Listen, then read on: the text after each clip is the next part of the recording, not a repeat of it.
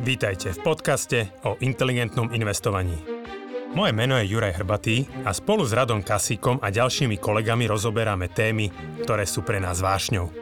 Finančné vzdelávanie, šetrenie a investovanie sú oblasti, ktorými vo Finaxe žijeme každý deň.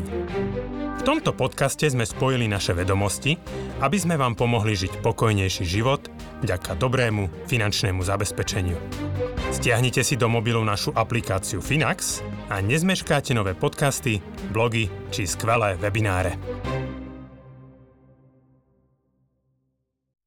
Dobrý deň, milí inteligentní investori. Vítam vás pri Finax videopodcaste Hostia.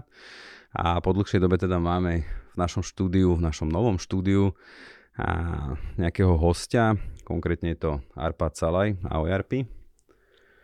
Ďakujem, ahoj. Aj mne to je také trošku možno špecifické, výnimočné, také trošku iné. My sme už v minulosti raz mali jedného finančného agenta, ale ja som špeciálne chcel teba pozvať, Arpi, z toho titulu. Jednak akože ja to otvorene poviem, že si aj vlastne z našej slovenskej menšiny a zároveň si za tých 5 rokov najúspešnejší finančný sprostredkovateľ z pohľadu distribúcie Finaxu, čo je pre mňa teda veľmi zaujímavé a vlastne tá téma dnes, alebo čo by som od teba ja dnes chcel počuť, je hlavne to, že ako sa to dá, ako sa ty dívaš na to investovanie, ako sa dívaš vlastne na tú svoju prácu, vzťah s klientmi a tak ďalej. Čiže toto sú také hlavné dôvody a možno pre mňa trošku aj tak ukázať, že sa to dá, že na Slovensku to investičné poradenstvo je podľa mňa stále v plienkach, akože venuje sa tomu pomerne veľa sprostredkovateľov, ale stále tak dosť okrajovo. Ja si dovolím tvrdiť, že aj stále pomerne dosť neodborne, možno neprofesionálne, čiže skôr to investičné poradenstvo, alebo vôbec taká tá téma investícií, distribúcia investícií je skôr doménou obchodníkov s cennými papiermi a hlavne bank. A ja netvrdím, že toto status quo má zostať, lebo tiež si nemyslím, že vždy je to úplne šťastné.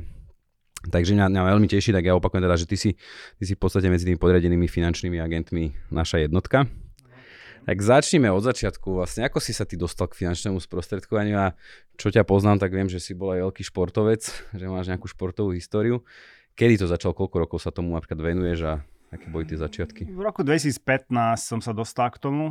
Bola u nás v Kolárove kancelária PSS-ky. Poznal som tam oblastného riaditeľa, samozrejme ma prijal a začali sme predávať. Čiže to bola stavebná sporiteľňa? Stavebná sporiteľňa, áno. Bola to úplne že hlboká voda a suchý predaj.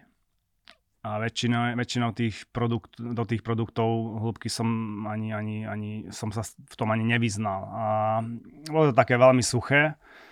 Rok som tam bol, začal ma potom náborovať jeden môj známy z jednej nemenovanej maklerskej spoločnosti. A prešiel som. Skoro 3 roky som tam bol a tam som už sa strašne veľa naučil predávať, ako predať niečo. Ale tu tiež ešte moji nadriadení povedali, hovorili, že čo je najlepšie pre toho klienta.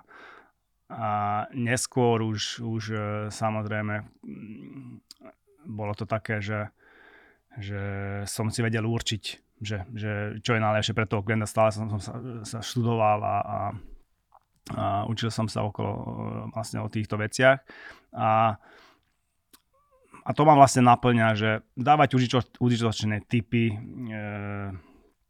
nastavovať tie finančné portfólia.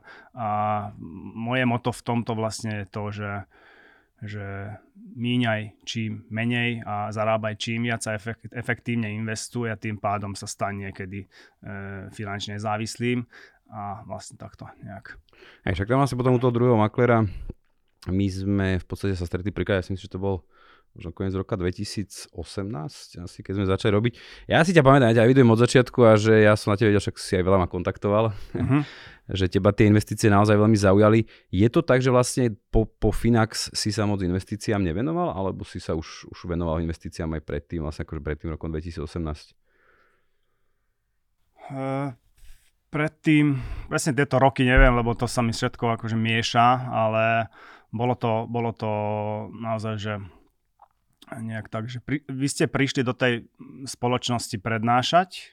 Úplne na začiatkoch to bolo, keď ste začínali. Úplne na začiatkoch. Jeden z prvých partnerov. Ja už, tak jesen, áno, 2018. Áno, ja už som sa predtým venoval k tomu investovaniu, keďže študoval som to, mal som už otvorený nejaký brokerový účet a sám som si myslel, že budem portfólio manažér a tak ďalej. Ale či to bolo skôr, ako sa dotýkalo tvojich peňazí, hej? Či je klientský? Áno, nie, to len pre mňa. Ale už mi tam to prichádzalo, akože bolo to na prvý pohľad, akože láska na prvý pohľad, keď ste prišli, lebo vedel som, že ETF-ka ako nástroj, že sú super a z každej strany, keď som sa učil za tie roky, tak sa mi to nejak osvedčovalo, že OK, ETF-ka nemôžeme vynechať z toho portfólia jednoduchého človeka a hovorím, chvála Bohu, že ste tu a môžem už niečo ponúkať, niečo konkurencieschopné, za čo sa nemusím hanbiť na tom trhu, lebo tiež aj tej spoločnosti bolo tak, že veľká vlajka, že hájime záujmy klientov a predávali sme investičné životné poistenia a to už bolo také v poslednej dobe nepríjemné pre mňa. A potom som aj začínal sa obzerať, že kam odísť, ako ďalej. Lebo tam som skoro 3 roky bol a pred 3 rokmi cca som odišiel a odtedy som už vo Finance Partner. Ty sa venuješ tomu finančnému sprostredkovaniu tak komplexne? To znamená, že riešiš naozaj všetky sektory a možno aj pre poslucháčov, ak by niektorí nevedeli. A ako ono povedal, ja hovorím, že sú také 3 základné sektory a potom sú nejaké podradené alebo priradené, čiže to je vlastne sektor úverov, čiže zase sa bavíme hypotéky, spotrebáky. Venujem sa komplexne. Čiže aj poistenie. Okrem úverov. Úvery delegujem stále niekomu z nášho tímu, kto je na to profesionál a spraví to pre klienta, ale ostatné všetky sektory ovládam, si myslím. Čiže aj druhý, aj tretí pilier. Tretí pilier a poistenia všetkého typu. Ale a investície. Ja neviem, že či dáš to takéto hĺbky zachádzaš, ak nemusíš úplne odpovedať, ale že pomerovo zhruba, keby sme brali nejaké poistenia a investície.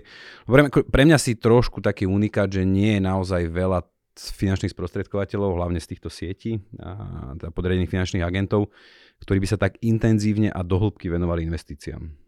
A čo mňa možno aj zaujíma, že z pohľadu nejakého tvojej produkcie, nemusíme hovoriť, že z pohľadu príjmu, že onako to je zhruba pomerovo rozdelené medzi to poistenie a investície. Už prevažne sú to investície. Ja som taký typ, že keď do niečo sa pustím, tak roky som schopný sa k tomu sa venovať, učiť sa o to, čítať knihy a úplne som na to že namotivovaný alebo točí sa môj život okolo toho. A pred, neviem, 6 rokmi to bolo tak, že už som sa k tomu venoval a ešte som neinvestoval, lebo bol som akože konzervatívny, lebo mám rodinu, 2 decka a tak ďalej, čiže neopustil som sa hneď do toho s celým majetkom alebo tak, čiže ja som aj nemal také veľké mínusy alebo bankroty, možno o tých sa pobavíme o tom, že ako či som to popálil alebo nie, ale ja som nebol s tým tak ako väčšina, že ideme do toho naplno a potom nulové účty za pár mesiacov, no. Takže ja som to zažil niekoľkokrát. Ty si to zažil, ale budeme sa o tom baviť, že aké som mal výnosy za tých 5 rokov v tých vlastných portfóliách a akože zaostával som trhovým výnosom. No, takže tak. No. Dobre, že dostane sa k tomu, určite na to bude zaujímať. A možno taká otázka, že keďže si pomerne úspešný v tých investíciách, sprostredkovaní investícií, alebo vôbec tak nejaká komunikácii investícií že bežným ľuďom, alebo tej laickej verejnosti. Ako je podľa teba ťažké vlastne riešiť tieto investície s ľuďmi nejakým spôsobom? Ja nechcem povedať, že predávať, dnes ako ten pojem predávať investície nepáči, lebo to tak znie, že nie vždy tí ľudia ako by to potrebovali a dostávajú to, s čím ja teda akože nesúhlasím. Čiže ako náročné je vôbec baviť sa s ľuďmi o investíciách, otvárať túto tému, vlastne vytvárať vôbec nejaké potreby. Akože asi všeobecne myslím, že bežný človek tak prirodzene nemá potrebu nejakým spôsobom si budovať majetok, nejak sa zabezpečovať, to je jedno, či šetriť deťom na dôchodok a tak ďalej. Hlavne potom nerozumejú investície. Ako to je podľa teba náročné a ťažké? Záujem, že je o investíciách čoraz väčší.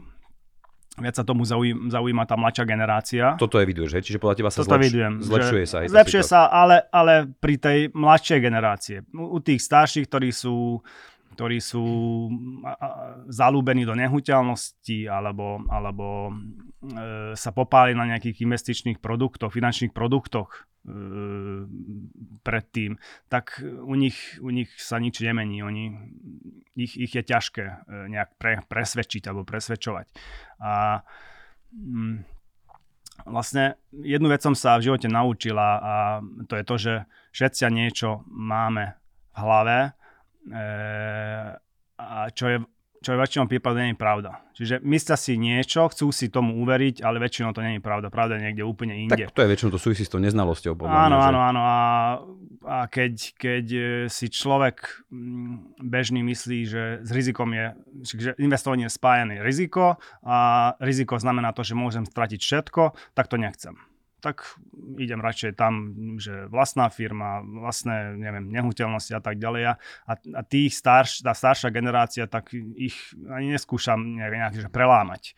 Akože môže otvoriť asi nejaké účty, dajú tam nejaké že omrvinky, ale značná hodnota ich majetku tam nepôjde podľa mňa nikdy. Akože, ale keď už mám takého človeka, ktorá aj tá omrvinka je dosť veľká suma, to už je lepšie.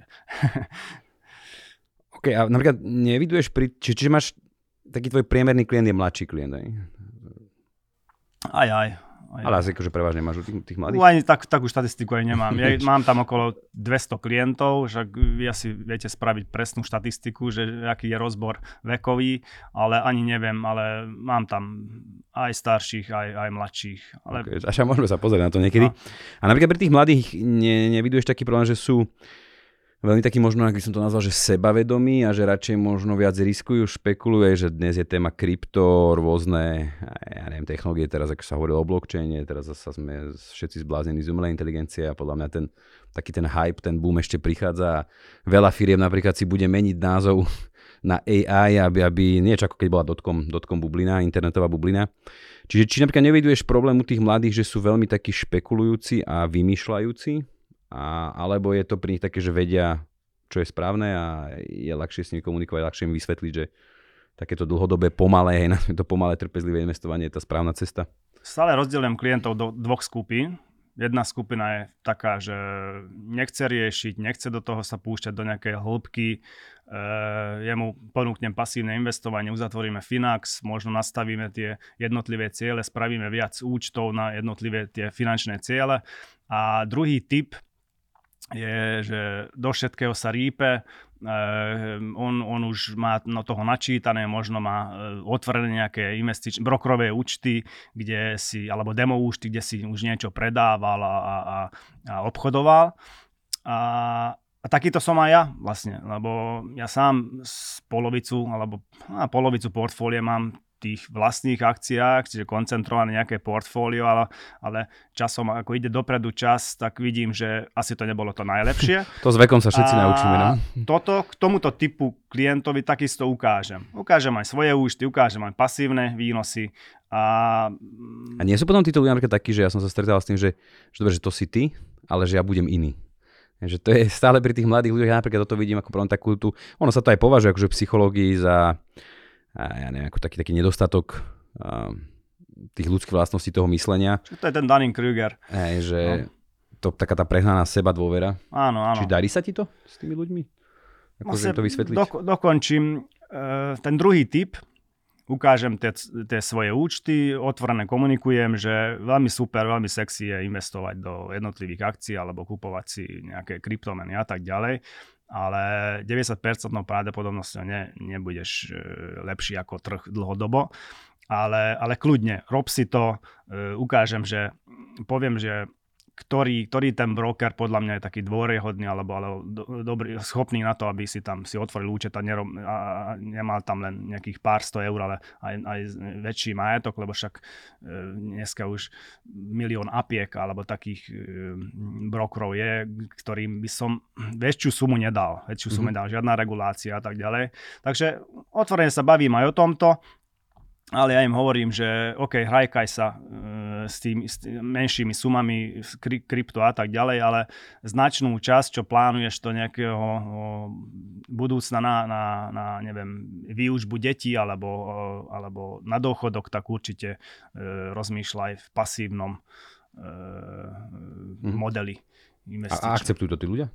Akceptujú to, ale oni aj tak idú sami ďalej a musia sa raz párkrát popáliť. Hej. Ale už aj mám aj takí, ktorí sa už vrátili, že OK, Arpi, bolo to super, 100 tisíc stratil chlapík na, neviem do čoho ho ťahali a hovoril som mu, že to je absolútna blbosť, ukážem ti tieto moje výnosy, nie sú také atraktívne ako to, čo ti teraz núkajú. Bolo to nejaký IPO a do toho ho natiahli a hovorím, že IPO, OK, super vec, ale aj Warren Buffett kniha píše, že IPO nie, radšej nie, lebo stále je to nejak tak, že vystrelí to, keď vystrelí a potom to ide dole vodou. A on potom nakoniec prišiel o všetko, takže ten účet úplne, že zlikvidovali a 100 000 eur, to už nie je malá suma. A potom mi plaká v telefóne, že má si pravdu. Okay. Tak je často. A napríklad takýto človek potom nestratil úplne dôveru voči tomu investovaniu? Ale väčšinou áno.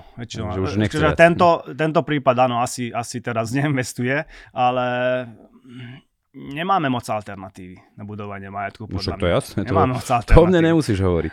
A mňa by možno ešte zaujímalo, že keď som bavil o týchto klientoch, že ako ty pristupuješ k tým klientom? Akože v zmysle, že snažíš sa im naozaj ukázať, ako by to mali robiť, ako by mali vyzerať tie osobné financie, čiže mať nejakú rezervu, nejaké spory na dôchodok. Samozrejme s ohľadom na nejaké ciele, že sa s nimi pobavíš napríklad a oni ti povia, že čo by chceli, alebo skôr si ten typ, ktorý akoby reaguje na tie ich nejaké túžby alebo potreby, je, že proste príde za tebou ten človek a hovorí, že ja neviem, mám 2 vnúčky, mám 2 deti a chcel by som im treba nejakým spôsobom šetriť na budúcnosť, na školu, na kúpu nehnuteľnosti, alebo skôr máš taký ten prístup naozaj komplexný, že sa snažíš tým ľuďom ukázať, ako by to malo byť? Dobrá otázka a je to inak veľmi aj ťažké z toho pohľadu, že keď si sadneš klientom, máš povedzme, že hodinu, tak do hodiny sa nemestí všetko. Tak niečo skúšaš, tak čo vidíš, že vo väčšine prípadov sa podrába je náchylný na to, že ťa našiel s poistením, chcel niečo, že chce poistiť dieťa alebo seba, tak tie veci si spravíme, ale milý klient, je tu aj niečo čo je do budúcna asi prínosné pre teba. A ideme sa baviť o tých druhých stretnutiach, alebo na tých druhých stretnutiach tu nejak už komplexnejšie. A sú ľudia ochotní akože počúvať, že sa stretnúť opäť? Sú ochotní, ale je s tým naozaj, že veľa, nehovorím, že práce veľa, ale musím sa veľmi dobré otázky klásť, lebo keď ten predajca bude hovoriť, tak ten klient zaspí, tak to vieme. Takže snažím sa im tak áno stále mať, nech má ten klient viac investičných cieľov, nielen dôchodok, alebo nielen nejaké krátkodobé, lebo však ideme cestovať, musíme vybrať, aj také sú, budeme sa o tom baviť. Takže skúšam tak, že tie, povedzme, že zbytočné výdavky, čo sú poistenie, myslím v úvodzovkách zbytočné, lebo ja som zastanca toho, aby sme boli poistení určite, aspoň do tých záväzkov, a tie hlavné kritiky, tie existenčné veci určite áno, na obrovskej sumy. Lebo keď niečo príde do toho života také, že nemáme sa na čo opierať, tak podľa mňa sa to oplatí za to platiť nejakých 50, 60 alebo 100 eur mesačne, aby sme túto kritiku niekomu dali poisťovne. A ostatné sumy, čo sú akože luxus poistenia, povedzme to, ja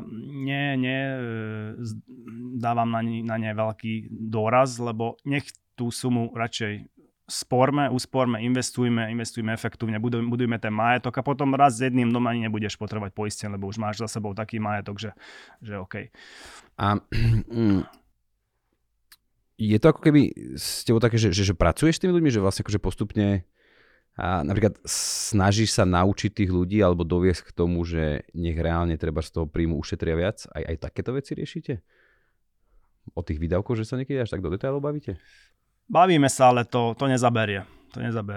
Nastavím niečo, čo po tej debate už vidím, že čo je schopný ten človek povedzme odložiť alebo on sám si povie, že OK, máme na to toľko, to nebol by problém, troška to naťahujeme hore, dole a tak ďalej, na čo je schopná tá suma za nejakým horizontom alebo na nejakom horizonte a vidíme, že čo by z toho, alebo ukážem, že koľko by potreboval napríklad na dôchodku.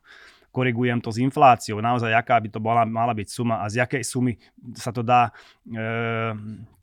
dosiahnuť, lebo však každý má nejakú predstavu, OK, teraz budem si 50 eur odkladať na dôchodok a popri tom vieme, že na čo je schopných 50 eur po dobu 30 rokov. Vieme presne, aká to bude suma. Čo s tým vieš dosiahnuť? A keď to proste nebude stačiť, tak musím toho klienta nejak presvedčiť, že OK, je to super teraz, môžeme to začať takto a potom musíš masívne to stále nadvihovať, alebo musíš začať nejakým jednorázovým vkladom na začiatku, aby to malo vlastne opodstatnenie.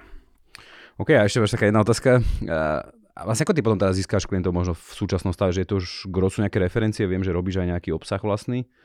Robím obsah, aj ma akože vyhľadávajú, ale... Čiže už máš aj nejaký taký trošku brand, hej, že už meno vybudované? Troška áno, ale je tam už za tých, neviem, 8 rokov, čo robím, je tam už v tej databáze dosť klientov, ktorých... Čiže aj aktívne oslovuješ klientov? Aktívne aj oslovujem, alebo však pri tom servise. To ešte nemá investíciu u mňa, tak aktívne na tom pracujem, aby mal.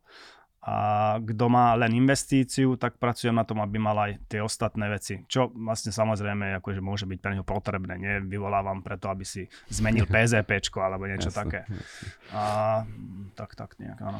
Dobre, či čomu ty tak vďačíš za ten svoj úspech?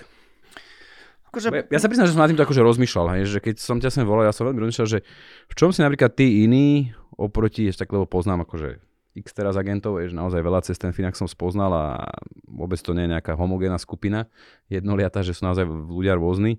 Že čomu ty podľa teba vďačíš za ten úspech? Nezatavujem nič.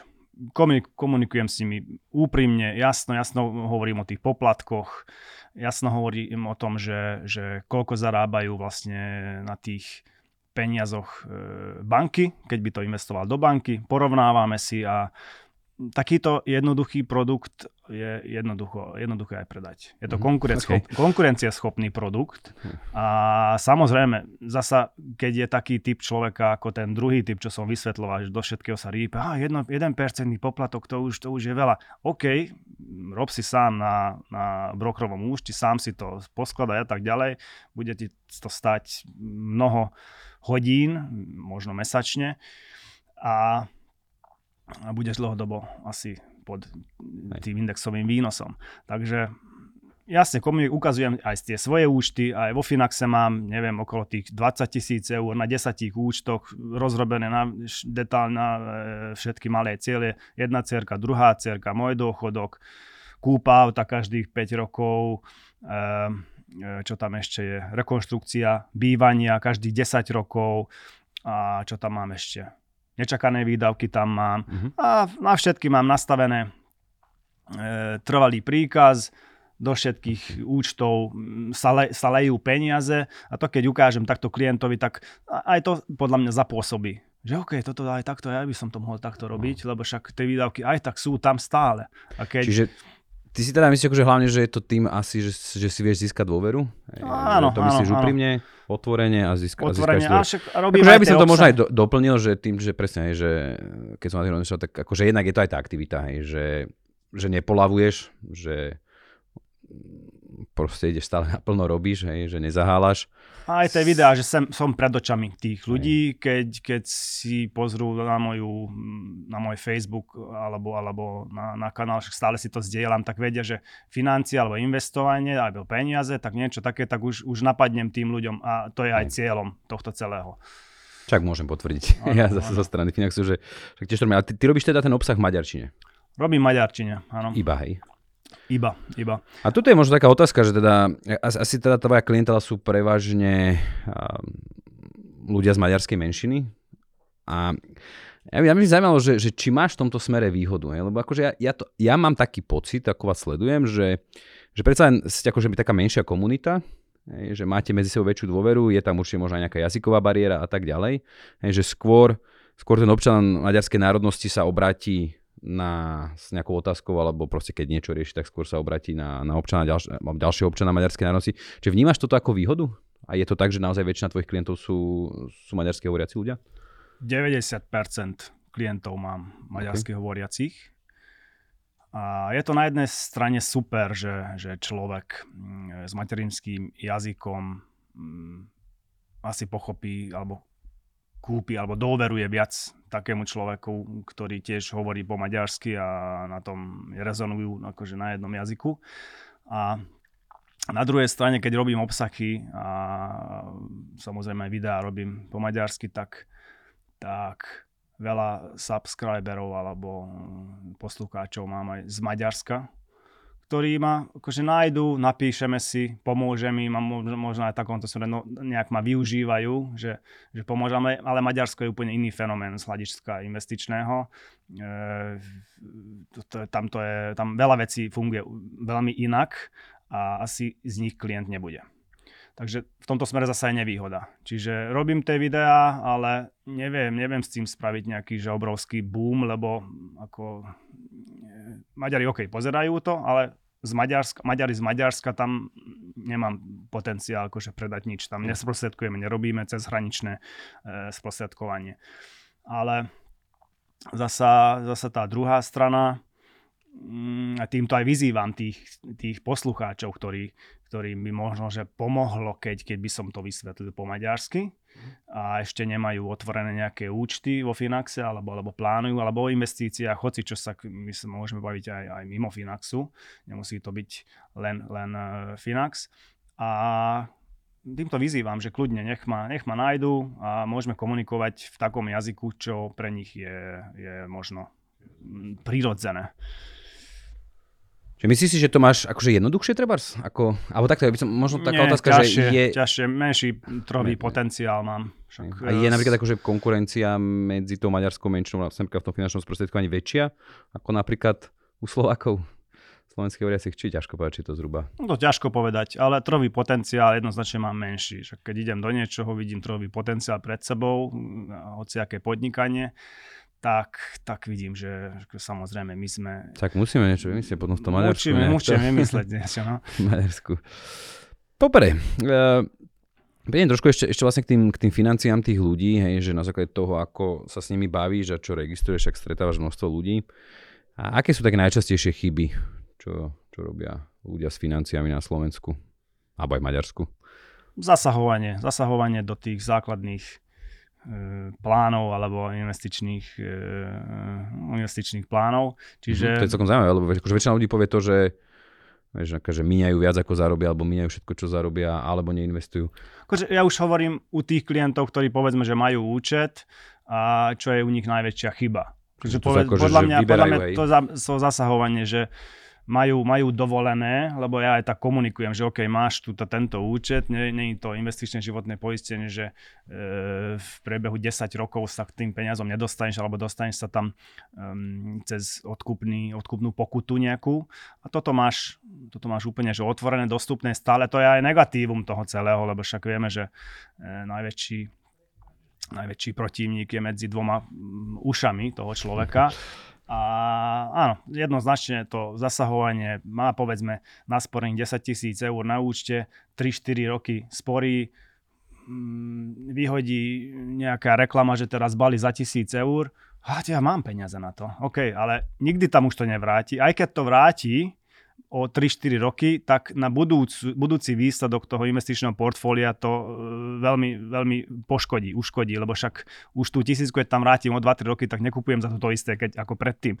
Takže toto ľudia nejak ťažko pochopia. A podľa mňa toto je to najlepšie, keď dodržím niečo, alebo aspoň bolo to robiť, že neposielam teraz pravidelne, vynechám troška, ale keď z toho vyberiem, to je veľká škoda. My tomu hovoríme, že to je násobenie nulou. No. Áno. To vlastne ako keby zresetuješ celý ten efekt zloženého úročenia, celú tú investičnú stratégiu znovu na nulu. Práve preto sú dobré aj tie také možnosti, z čoho sa nedá vybrať, ako napríklad PEP. Áno. Ako však to aj v podstate komunikujú aj tento Janoš Šebo z Univerzity Matia Bela, čo je vlastne aj členom, alebo stále aj za zrodom toho PEPu. Tak on pekne to povedal, že on vníma výhodu PEPu, že chráni dôchodkové úspory pred samotným sporiteľom. Takže to je veľmi dôležité.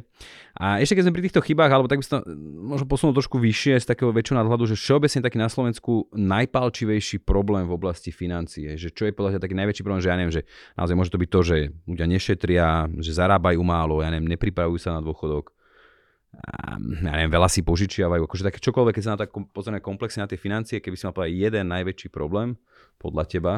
Akože s tou finančnou gramotnosťou, to asi vieme, ale vieme aj to, že z čoho to vyplýva. Postkomunistický štát bolo to tlačené do hliav, že netreba nejak nie že investovať s financiami, nejak sa o seba starať, že štát sa o teba postará a tak ďalej a tieto blbosti, ale v tomto smere ani nejak teraz naše deti nie sú nejak inak vyučovaní, lebo učia sa brutálne zložité matematické vzorce, ale nevedia, čo je úrok, čo je reálny výnos, čo je nominálny výnos, jak pôsobí 1% poplatok na určitý majetok zainvestovaný, povedzme. Takže v tomto smere ak taká veľká zmena nie je. Či podľa teba by sa to malo udiať akože zo strany štátu v školstve, tiež si v tomto tábore? Určite áno, ale toto sa dá naučiť, tieto základné veci podľa mňa za 4 roka, keď zabavíme o nejakom študijnom programe. Za 4 roka. A potom, samozrejme na tie finančné inštitúcie zasa sa nemôžeme sťažovať, že sem sa natlačili po revolúcii a nastavili si tie produkty tak, že brutálne nevýhodné pre klienta. Však keď je na to trh, tak si to predáme. Nie je každá firma taká ako Finax, že učíme túto ľudí, že ako by to bolo dobre a edukujeme. Však áno, nemôžeme sa na to sťažovať, že kúpili sme niečo, čo je nevýhodné, lebo však keď som to ja kúpil, tak asi... Áno, bolo to moje rozhodnutie. Áno, bolo to moje rozhodnutie, nikto mi pištol nedržil pri hlave a potom to tak aj vyzerá. Áno. Čiže čo sú podľa ťa potom také kroky, aby vlastne k tomuto nedochádzalo, alebo čo by tí ľudia mali robiť? Také tvoje odporúčanie pre ľudí, zasa také jedno základné. Každá rodina by podľa mňa mala mať poradcu, ako aj napríklad v Amerike, však 200 rokov kapitalizmus a je to tam bežné, že majú poradcov tí ľudia. Ale samozrejme tento poradca by mal byť taký poradca, čo aj však toto je problém častokrát. Že... Lebo túto ešte majú mentalitu, takú mentalitu majú ľudia, že prečítajú si 2 články a on už rozpráva o investíciách ako najväčší analytik a ide si investovať do jednotlivých akcií a ide porážať trh a s týmto sa stretávam. Čiže zasa... Je to vždy, no. Ale akože problém, keď sa bavíme o tých poradcoch, tak je, akože otvorene poviem, že je s nimi aj zlá skúsenosť. Čiže veľa tiež tých domácností, môžem povedať, že sa popálilo a nie sú, alebo proste to meno nie je až také dobré. Čiže aj to je možno problém, že nestačí povedať, že ako ten človek vlastne rozozná toho dobrého od zlého, toho, ktorý naozaj má také a nejaké poctivé úmysly, že chce pomôcť tej rodine, dlhodobo to s nimi ťahať, byť takouto finančnou oporou, tým finančným doktorom to pokojne môže nazvať, od toho, ktorý chce len zarobiť na nich. Ťažké povedať, jak to rozozná. Ten vášeň vidieť v tých ľuďoch, keď napríklad vo mne, keď som oproti klientovi, ale takisto som mal vášeň, keď som predával investičné životné poistenie, takže podľa toho asi ťažko, lebo bol som presvedčený, že toto je to najlepšie pre toho klienta, takže z klientovej stránky podľa mňa s tým by sa to dalo nejak ešte viac zefektívniť túto problematiku, že tí poradcovia alebo tí sprostredkovatelia majú prísnejšie podmienky na ten predaj. Mm-hmm. Čiže robíme nejaké základné vzdelávanie ročne, štvoročne cez MBS-ku a tak ďalej, ale to zasa, keď to prejde každý, si myslím. To není... To vie čítať, no. To vie čítať, to prejde každý, ale v tomto smere, keď by akože bolo centrálne niečo také vymyslené, že ešte, aby to bolo prísnejšie. Nehovorím, že robiť každý deň nejaké skúšky, lebo zase to je prostosť, ale mať také vzdelanie, aby boli akože odborne... Aby boli odborne tak postavení, že na vyššom leveli. Dobre, si sa v tomto smere ako dívaš možno na reguláciu, keď sme toto načali, že a však stále sa ako keby tie podmienky sprísňujú, ale oni sa veľmi tak sprísňujú na takej tej papierovej strane, by som povedal. A lebo aj toto, keď si spomínal, že je vyššie vzdelanie, že mňa hneď pri tom napadlo, že aj to vzdelanie hneď nezlepší ten charakter človeka. A keď raz je akože morálne krivý ten človek, tak nech je akokoľvek vzdelaný, tak stále môže uškodiť tým ľuďom. A práve možno akože toto má riešiť nejakým spôsobom aj tá regulácia, je, že treba obmedzuje nejaké výšky poplatkov a tak ďalej, hej, že nejaká informovanosť klienta. Ako ty toto vnímaš, tú reguláciu? Lebo akože všetci vidíme, že to pribúda, že sa to rozrastá, že je to naozaj stále administratívne náročnejšie a mnohí z nás sa pýtajú potom, že či to naozaj tomu klientovi pomáha v tom smere, že ho to ochráni. Ako to vnímaš ty toto? Taká citlivá téma. Citlivá téma veľmi a veľmi som sa do toho ani nepúšťal, lebo akože podľa mňa, aby ten klient aby dostal čo najkvalitnejšie alebo čo nie na jednu stranu nakláňajúce sa info tým peniazom, tak to je veľmi ťažké, lebo stále je motivovaný niečím aj ten agent. Takže v tomto smere zasa, keď bereme Finax, tak... že ono sa to nedá. Tam pokaziť, nedá, tam nemáme. A práve toto je podľa mňa dobré v tom, lebo otvorene komunikujem, koľko zarábate aj vy. Lebo vy nemáte viac, vy máte to 1% a to je úplne že jasné na všetkých stranách, na všetkých dokumentoch, lebo 1% za správu plus daň, OK. Žiadne malé písmenká. Takže podľa mňa toto je, ale neodpovedal som na tú otázku, lebo na to neviem odpovedať, že čo by bolo ešte v tomto smere. Ale ešte predošlej otázky by som povedal, že mal som aj takého klienta tam, ktorý, to bolo zasahovanie do tých portfólií. Mal som klienta 4 roky sporil, čo je skoro od začiatku. Neviem, nejakých 50 eur, a niekedy tam dával aj viac, ale pekne pravidelne. Vybudoval tam nejakú sumu, okolo 4 000 eur, neviem presne. Bol v zelených číslach a on mi zavolá, že ide si rušiť účet, aspoň mi zavolal, OK, sladli sme si k tomu, že on teraz ide kúpovať olej. A nie ropu, olej na pečenie. Olej na pečenie, bol nejaký kuchár. Na pečenie, repkový olej, alebo slnečnicový olej, ja to neviem. Ale ako investíciu? Ako investíciu. Že teraz už prestane s akciami a toto bude robiť a bude kúpovať. Že bola reakcia na to, že toho bol nedostatok, hej? Alebo niečo také, že bude toho nedostatok? Či? Áno, to je špekulácia čistá. No. A bude kúpovať ešte staré babety, mopedy, bude ich obnovovať, za pár sto eur potom drahšie predá. Takže aj takéto máme. A hovorím, OK, nemám viac otázok. Kľudne, choď s takýmto ľuďom už vieš. Čo ešte zarobí a vieš, potom keď bude zarábať, tak... Ale vieme, že aký bude koniec. O tom sú aj tie úspory, hej, že proste akože to je...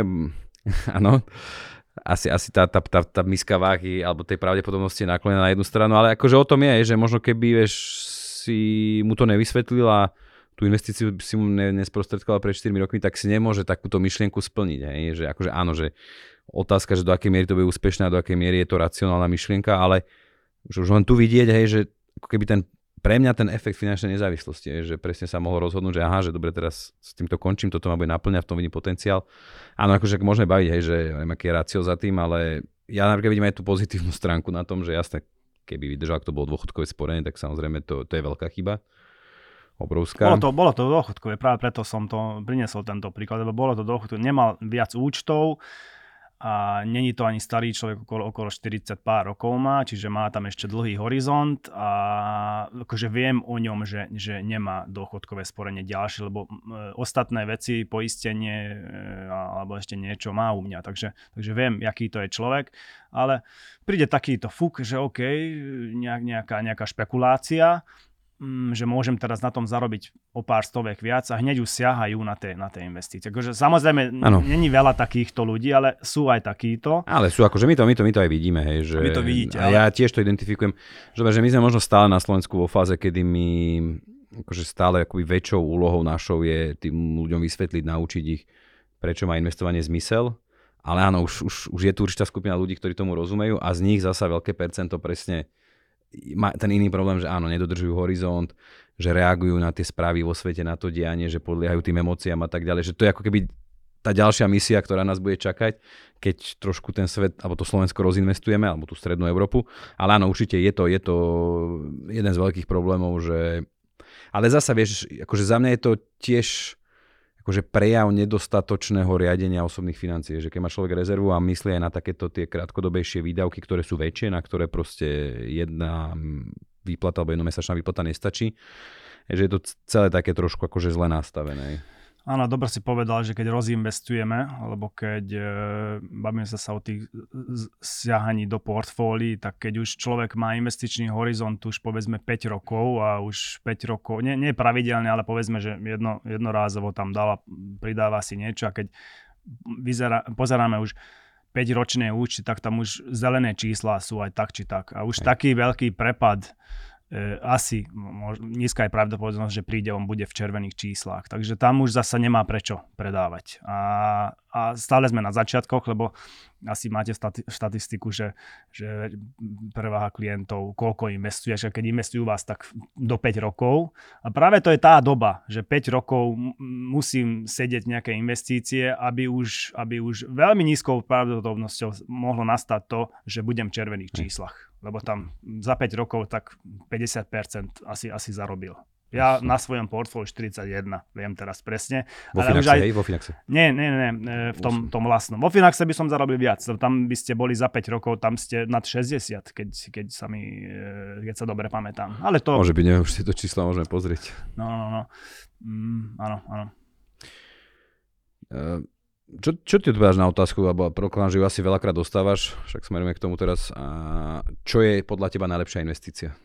Dostávaš túto otázku často? Dostávam, ale tak v obchode. Arpi, do čoho investovať teraz? Do kryptomeny, čo? Do čoho iného? Však. Takže... neviem, kde som to čítal, ktorej knihe, ale veľmi... akože je to pravda podľa mňa, že neúspešní ľudia... rozmýšľajú v veľmi krátkom horizonte. Mm-hmm. Týždeň, max pár rokov.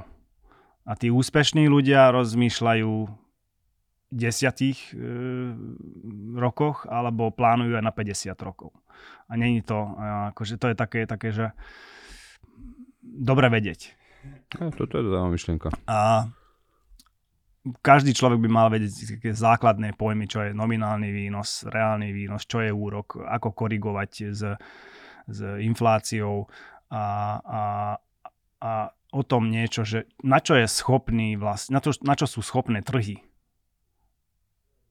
7-10% povedzme za určitú dobu vybuduje mi toto a potom keď to tam nechám a už nemusím nič robiť a keď toto info keď viem, tak asi mám väčšiu motiváciu do toho dávať, lebo není iný výber moc akože na to zaraďovanie do toho majetku. Buď som akože robot, alebo si vybudujem nejaký vlastný biznis, ale to je zase úplne iné niečo ako toto. A keď toto ľudia akože budú už vedieť, tak sa nebudú pýtať z prostosti v obchode, že do čoho investovať. Čiže ty hovoríš, že na tých dlhších horizontoch, že 7 rokov a viac, treba sú to akože suverénne akcie. Áno, ale akože univerzálny odpoveď na to, ale to je tak aj už klišé, že investovanie do seba. Lebo však keď človek je schopný, povedzme, investovať 50 eur mesačne a začne investovať do seba, čiže štúdium alebo na trhu práce bude viac ocenený, že nebude zarábať 1000 eur alebo 2500, tak potom bude už investovať 400, tak samozrejme to bola najlepšia investícia, že sa na tom trhu práce sa on pohol a ocenil ho trh práce nejak viac, lebo on je už človek s inými schopnosťami. Čiže jednoznačne najlepšia investícia sama do sebe. Ako sa ty teda vzdelávaš? Pracuješ na tom aj ty stále? Pracujem.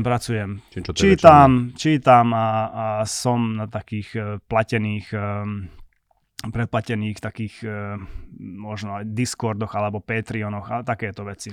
Ale to sú skôr akože, čo rieši skôr tú odbornosť, akože čo sa týka financií, trhov, alebo, ja neviem, také možno nejaké trošku také filozofické prístupy k životu, k práci, nejaké soft skills. Aj to samozrejme, akože to čítanie to musí byť podľa mňa celý život, nie sú to len financie, ale ešte veľa takých predplatení mám, čo sú akože okolo financiách. Mhm. Samozrejme sú tam aj iné veci, ale to si radšej fyzicky prečítam nejakú knihu. A o financiách väčšinou tak počúvam, alebo tak tie obsahy tak riešim, tak konzumujem, že je to vo forme audio. Čiže sleduješ aj náš obsah? Sledujem aj váš obsah. Čo na ne hovoríš úprimne? Z mudrovačiek sa stále niečo naučím. Finax radí, to sú stále už dookola tie otázky, to už poznáme, to aj vy viete, lebo však ale za to nemôžete. A zasa tie webináre sú super, lebo keď plánujem aj ja niečo na svoj kanál alebo na svoj blog si napísať, tak tam ideš do podrobna a tam nemám otázky, lebo všetko zodpovieš. Takže super. Celý ten rozhovor bude vyzerať jak dohodnutý, ale nie je.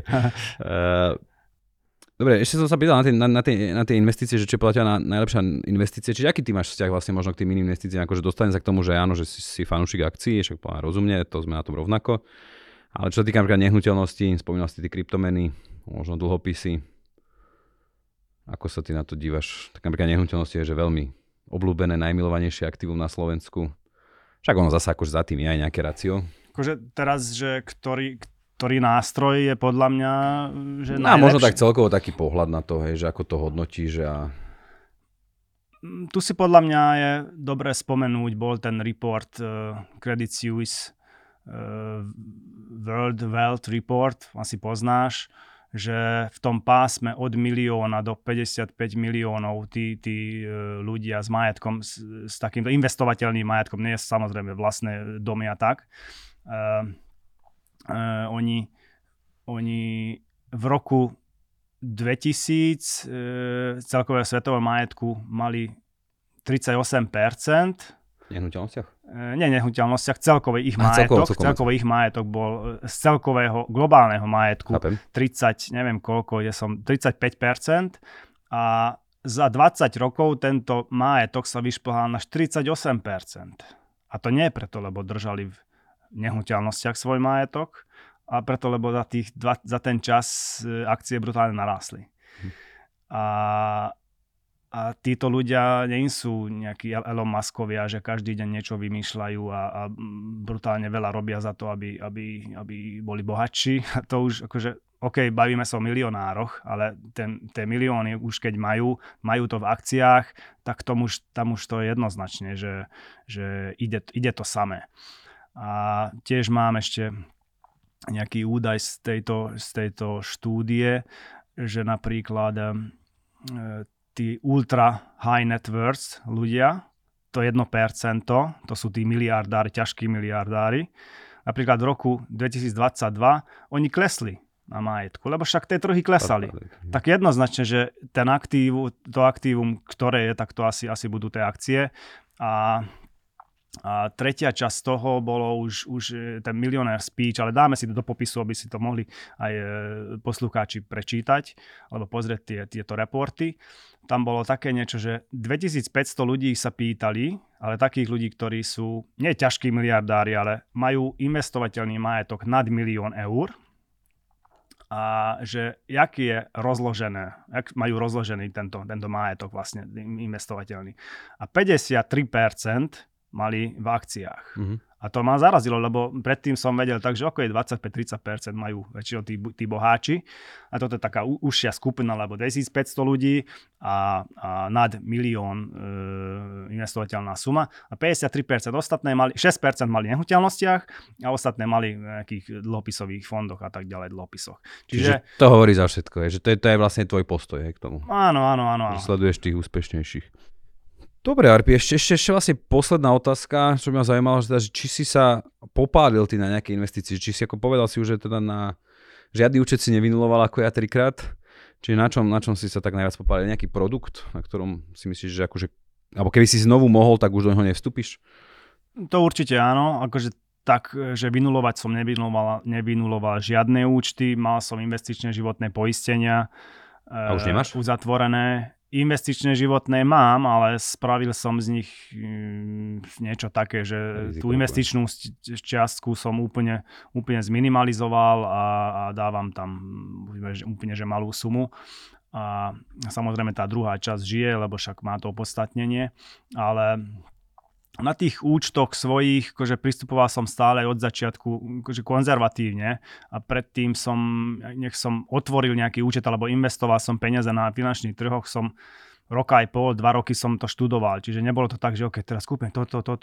Nebol som nejaký noise trader. Čiže 2 roky si sa pripravoval? 2 roky som sa pripravoval. Okay. Čítal som, počúval som podcast, sledoval som ľudí a do všelijakých skupín som bol. Akože, áno. A tak. A vlastne to aj dáme aby mohli vidieť poslucháči to foto, to 5-ročný môj prístup investičný tým jednotlivým akciám. Čiže vývoj portfólia? Vývoj portfólia. Tvojho voči... Áno. Modrá, úplne spodná čiara je moja a potom sme dali porovnať. Spodná čiara, čiže hovorí to za veľa. Áno, za veľa. Je to 41% za 5 rokov. Čiže nie je to zlé, ok, ale keď by som nič nerobil, sedel by som na riti pasívne, tak mám skoro dvojnásobok. Čiže to sa bavíme, keby si investoval treba do indexu S&P 500? Do indexu S&P 500 alebo do MSCI, čo je asi najbližšie k tým vašim portfóliám a výnosu. Lebo na začiatku som mal taký prístup, ale veľmi som sa natočil na dividendové portfólia alebo dividendové investovanie a raz ste sa aj vybavili v jednom podcaste o tom, alebo mali ste článok o dividendových akciách, ty si to písal, že a potom mi to až napadlo o rok na to, že keď vlastne firma zarobí alebo vyplatí dividendu, tak o to je menšia tá firma a cenová hladina, za koľko je na tej burze, tak bude o to menšia a je úplná blbosť si vyplácať dividendu, keď tá firma je taká vysokomáržová ako napríklad Facebook alebo Amazon, že na svojom zarobenom kapitáli vie zarobiť 30% a nechá si to vo firme a stále 30% povedzme zarába, tak prínos tým akcionárom alebo hodnota tým akcionárom oveľa vyššia je tá prinesená alebo pridaná hodnota. A tým pádom sme viac zarobili. Čiže najprv som mal takýto prístup, ale potom troška som preorganizoval to portfólio, teraz už to je troška lepšie, ale samozrejme nie tak, že predal som všetko, ale toto určite treba vedieť, že firma, ktorá vysokomaržová, tak zbytočne si 4 a maximálne 5% dividendy kupovať nejakú firmu, keď máme tu také firmy, ktoré sú oveľa viac platiči dividendy, ale viac zarábajú na tom svojom zarobenom kapitáli a tým pádom prinášajú väčšiu hodnotu tým akcionárom. Čiže tu máš koľko máš napríklad akcií teraz v portfóliu? Okolo 30. A popri tom investuješ vlastne aj pasívne. Hej? Áno, popri tom aj pasívne. Cca ten majetok teraz je tak, že 60% ešte mám tých jednotlivých a sám čo som si poskladal a pomaličky, lebo dosť značnú časť ja dávam do Finaxu, čiže do pasívnej správy. Pomaličky to už akože keď takto nakreslím, tak v pasívnej správe budem mať onedlho už väčší majetok, ale uvidím, keď bude taká doba teraz, že nejaká ťažšia na tie indexy a možno, že ten môj prístup sa teraz opodstatní, povedzme, a nejak vyštartuje. Začneš zasa špekulovať. Tak nejak vyštartuje to moje portfólio, tak uvidím, ale zatiaľ okolo 60/40 nejak tak som rozložený. Dobre. Super, krásna bodka, akože výborný rozhovor. Ja ti ďakujem veľmi, Arpi, že si prišiel, že si prijal pozvanie a ďakujem ti, že si nám trošku možno vniesol tak viac svetla do tej práce finančných sprostredkovateľov. Akože za mňa ukázal si, že teda sú aj poctiví a že dá sa to robiť a že sú naozaj ľudia, ktorí v tomto fachu pomáhajú iným. Ja ti veľmi držím palce, akože za mňa to bol naozaj veľmi prínosný a zaujímavý rozhovor. Trošku aj vidieť do tej vašej kuchyne, že ako to vyrobíte. Takže veľká vďaka. Ďakujem za pozvanie, rád som tu bol a vyzývam naozaj tých, povedzme, po maďarsky rozmýšľajúcich alebo hovoriacich, ktorí majú troška neistotu, keď takéto veci treba riešiť po slovensky. Nech ma nájdu, nech píšu a robím to tak najlepšie, ako viem podľa Jasne. Svojich odporúčaní. Dobre. Budem rád. Ďakujem pekne, však my sa ešte vidíme, počujeme určite. Ďakujem aj vám za pozornosť a do skorého videnia, do počutia. Ďakujeme, dovidenia.